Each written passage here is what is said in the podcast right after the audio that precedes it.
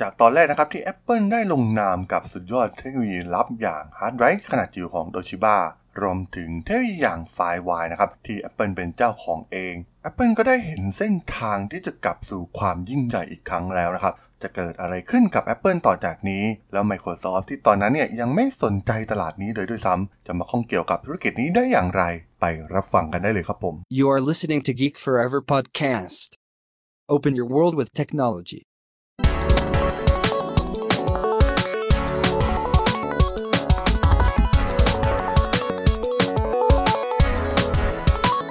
This is Geek Story.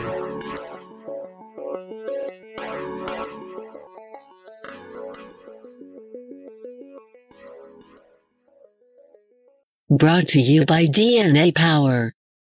Power your business with a new solar roof technology. สวัสดีครับ ผมดนทราดนจากด.ดล็อกนะครับ และนี่คือรายการ Geek Story นะครับสำหรับใน EP นี้ก็จะเป็น EP ต่อเนื่อง EP ที่ 2 ต่อเลยนะครับสำหรับพอดแคสต์ซีรีส์ชุด Digital Music War นะครับ ต้องบอกว่า MP3 เนี่ยเป็นผลงานการคิดค้นของนักวิทยาศาสตร์ชาวเยอรมันกลุ่มหนึ่งในปี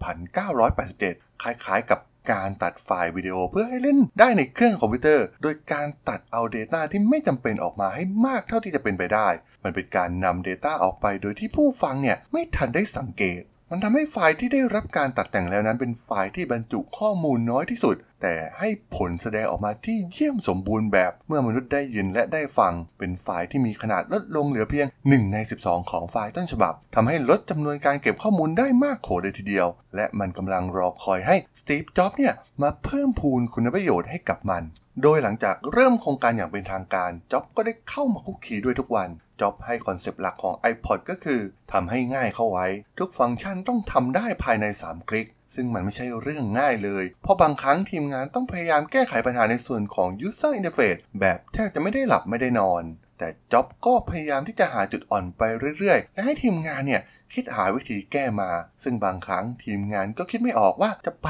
ถึงสิ่งที่จ็อบส์ต้องการได้อย่างไร มันเป็นเรื่องที่บ้ามากๆ ในหลายเรื่องที่ทีมงานต้องมานั่งแก้ไขเพื่อให้จ็อบส์นั้นพอใจ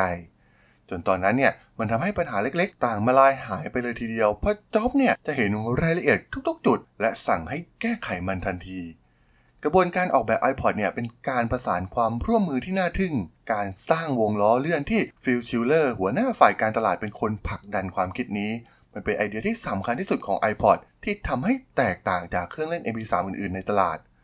ชิลเลอร์นั้นเสนอล้อกลมๆสำหรับเลือกเพลงหรือ track wheel แค่ใช้นิ้วโป้งหมุนวงล้อ ผู้ใช้จะสามารถเลือกเพลงใน playlist ได้ ยิ่งหมุนนานก็จะยิ่งไล่เพลงได้เร็วขึ้น ถึงจะมีเพลงเป็นร้อยเป็นพันเพลงก็สามารถไล่ดูได้อย่างง่ายดายซึ่งไอเดียนี้เนี่ยต้องบอกว่าจ็อบส์ถึงกับร้องอุทานว่านั่นแหละใช่เลย และสั่งให้ฟาเดลและทีมวิศวกรเนี่ยลงมือทำมันทันที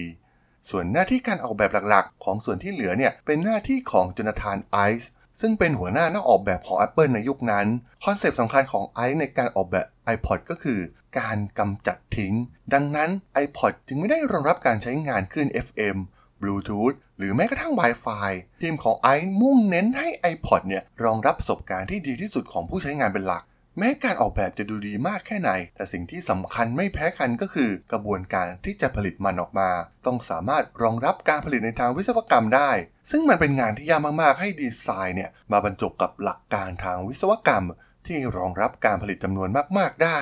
สิ่งหนึ่งที่ไอซ์ยึดถืออย่างมั่นคงก็คือ ต้องไม่มีช่องว่างที่โครงสร้างด้านนอกของตัวอุปกรณ์ ไม่มีแผงใส่แบตเตอรี่ที่ถอดเปลี่ยนได้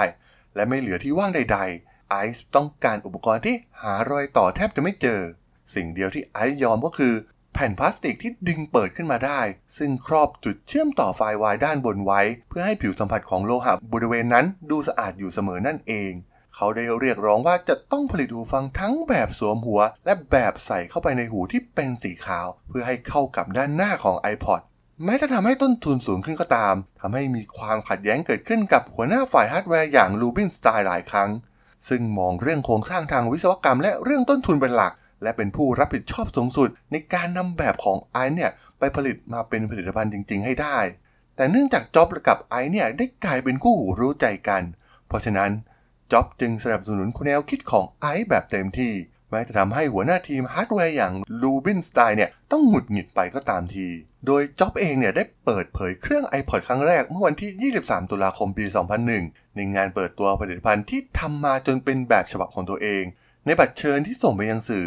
ยังมีข้อความยั่วยวนว่าคำใบ้คือคราวนี้ไม่ใช่ Mac และเมื่อไปถึงเวลาเผยโฉมผลิตภัณฑ์ หลังจากที่บรรยายสมรรถนะทางเทคนิคแล้วจ็อบไม่ได้เดินไปเปิดผ้าคลุมกำมะหยี่บนโต๊ะ อย่างที่เคยทำในทุกๆ ครั้งที่มีการเปิดตัวผลิตภัณฑ์ของ Apple แต่เขาแค่พูดขึ้นว่า ผมบังเอิญมีเจ้านี่อยู่ในกระเป๋า เขาล้วงเอาอุปกรณ์สีขาววาววับออกจากกระเป๋ากางเกงยีนเจ้าเครื่องเล็กๆที่น่าทึ่งนี้เนี่ยจุเพลงได้ 1,000 เพลง และใส่กระเป๋าของผมได้พอดี เขาได้ใส่มันกลับเข้าไปในกระเป๋าแล้วเดินลงจากเวที ท่ามกลางเสียงปรบมือเกลียวกราวจากเหล่าสาวกของ Apple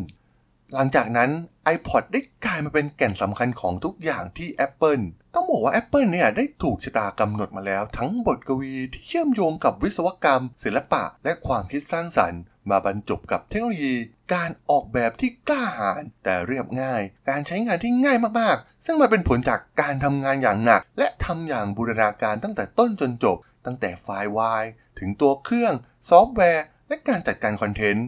เมื่อลูกค้าหยิบเครื่อง iPod ออกจากกล่อง มันสวยจนดูคล้ายเรืองแสงได้ เทียบกันแล้วเนี่ย ดูเหมือนเครื่องเล่นเพลงยี่ห้ออื่นเนี่ยถูกออกแบบและผลิตในดินแดนที่ล้าหลังเลยทีเดียว ต้องยอมรับในตอนนั้นเนี่ย iPod โคตรที่จะสมบูรณ์แบบเลย มันแทบจะเป็นสุดยอดนวัตกรรมใหม่ ที่คนทั่วโลกเนี่ยต่างตื่นเต้นกับเจ้า iPod เครื่องนี้ และเพียงไม่นาน ผู้บริโภคก็ทำให้มันกลายเป็นสินค้าขายดีในทันที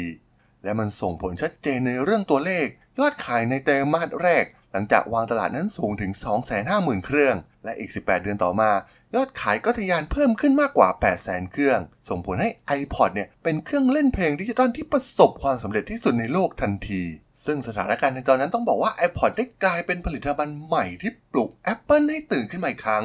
และพร้อมที่จะก้าวไปท้าทายอำนาจที่ยิ่งใหญ่ของ Microsoft อย่างเต็มตัว หลังจากที่พ่ายแพ้มาอย่างหมดรูปในศึกคอมพิวเตอร์ส่วนบุคคล การกลับมาของจ็อบส์ในคำรบที่ 2 ครั้งนี้ ได้มาเปลี่ยนแปลง Apple จากบริษัทผลิตคอมพิวเตอร์ เข้าสู่ตลาดที่ใหญ่กว่าอย่าง Consumer Product ที่มี iPod เป็นผลิตภัณฑ์ชิ้นแรกแล้ว ซึ่งต้องบอกว่าในฝั่งของ Microsoft เนี่ย Microsoft เองเนี่ย เติบโตมากับผลิตภัณฑ์ที่เป็นซอฟต์แวร์ล้วนๆไม่ว่าจะเป็น Windows หรือแม้กระทั่ง Microsoft Office ที่เป็นผลิตภัณฑ์หลักคอยทำเงินให้กับ Microsoft ในขณะนั้น แต่อย่างไรก็ดี Microsoft นั้นก็ตระหนักถึงความสำคัญของการเข้าถึงผู้บริโภคด้วยผลิตภัณฑ์ใหม่ๆ เช่นเดียวกัน ในขณะที่ iPod ได้ทำการออกวางตลาดกลายเป็นสินค้ายอดฮิตไปแล้วนั้น ทางฝั่ง Microsoft ก็เหมือนยังไม่ได้สนใจตลาดนี้มากนัก เหล่าผู้บริหารเนี่ยต่างมองว่าการดาวน์โหลดเพลงแบบดิจิตอลที่ Apple กำลังจะทำนั้น เป็นเรื่องเล็กน้อยในธุรกิจของบริษัทดนตรี ที่มียอดขายซีดี ต่อปีราวๆ 1.5 หมื่นล้านดอลลาร์ในขณะนั้น ซึ่งรูปแบบแนวคิดนั้นจะคล้ายคลึงกับ Apple แต่โฟกัสไปที่ความบันเทิงในบ้านในคอนเซปต์ของ Digital Home โดยที่เชื่อมโยงทุกสิ่งทุกอย่างเข้าด้วยกันผ่านซอฟต์แวร์ของ Microsoft และตอนนั้น Microsoft ได้เปิดตลาดเครื่องเกมอย่าง Xbox ออกมาเป็นที่เรียบร้อยแล้ว โดยในปี 1998 วิศวกร 3 คนจากทีม DirectX ของ Microsoft ที่นำทีมโดย Otto Berkes ร่วมทีมกันเพื่อทำการแกะแล็ปท็อปยี่ห้อ Dell เพื่อสร้างตัวต้นแบบของเกมคอนโซลที่มีพื้นฐานซอฟต์แวร์ เป็นซอฟต์แวร์จาก Microsoft โดยทีมนี้เนี่ยหวังว่าจะสามารถสร้างเกมคอนโซลที่สามารถมีฮาร์ดแวร์มาตรฐาน เทียบเท่ากับเกมคอนโซลตัวถัดไปจาก Sony อย่าง PlayStation 2 ซึ่งพวกเขาได้ดึงนักพัฒนาบางส่วนจากการพัฒนาเกมบน Windows มาช่วยเหลือในโปรเจกต์นี้ โดยหลังจากทำการประกอบเป็นรูปเป็นร่างแล้วนั้น ทีมได้เข้าไปพบกับ S Fly ซึ่งเป็นหัวหน้าฝ่ายธุรกิจเกมของ Microsoft ในเวลานั้น เพื่อนำเสนอ DirectX Box ตัวต้นแบบ ซึ่งเป็นเกมคอนโซลที่มีพื้นฐานมาจากเทคโนโลยี DirectX ซึ่งพัฒนาโดยกลุ่มของ b e r k s โดยหลังจากได้เห็นผลิตภัณฑ์แล้ว Fries จึงตัดสินใจที่จะสนับสนุนไอเดียของทีมที่จะสร้างเกมคอนโซลที่มีพื้นฐานมาจาก Microsoft DirectX โดยระหว่างการพัฒนาชื่อเดิมของเกมคอนโซลเครื่องนี้อย่าง DirectX Box ถูกย่อให้เหลือเพียงแค่ Xbox ทั้งนี้ฝ่ายการตลาดของ Microsoft เนี่ยไม่ได้ชอบชื่อนี้ และพยายามเสนอชื่ออื่นขึ้นมาทดแทน ระหว่างการทดสอบในวงจำกัด ชื่อ Xbox เนี่ยเป็นหนึ่งในรายการชื่อที่เป็นไปได้ ที่ถูกมองว่าจะเป็นชื่อที่ไม่เป็นที่นิยมต่อผู้บริโภค แต่อย่างไรก็ตามภายหลังจากการทดสอบกับพบว่าชื่อ Xbox เนี่ยเป็นที่ต้องการมากกว่าชื่ออื่นทำให้ชื่อ Xbox เนี่ยกลายเป็นชื่ออย่างเป็นทางการของผลิตภัณฑ์นี้ ในในยุคที่เรียกได้ว่าเครื่องเล่นเกม PlayStation เนี่ยครองตลาดได้อย่างเหนียวแน่น Microsoft ก็ปล่อย Xbox ออกมาท้าชนกับ Sony ที่เป็นเจ้าตลาดในขณะนั้น โดยได้เปิดตัวเครื่อง Xbox อย่างเป็นทางการในปี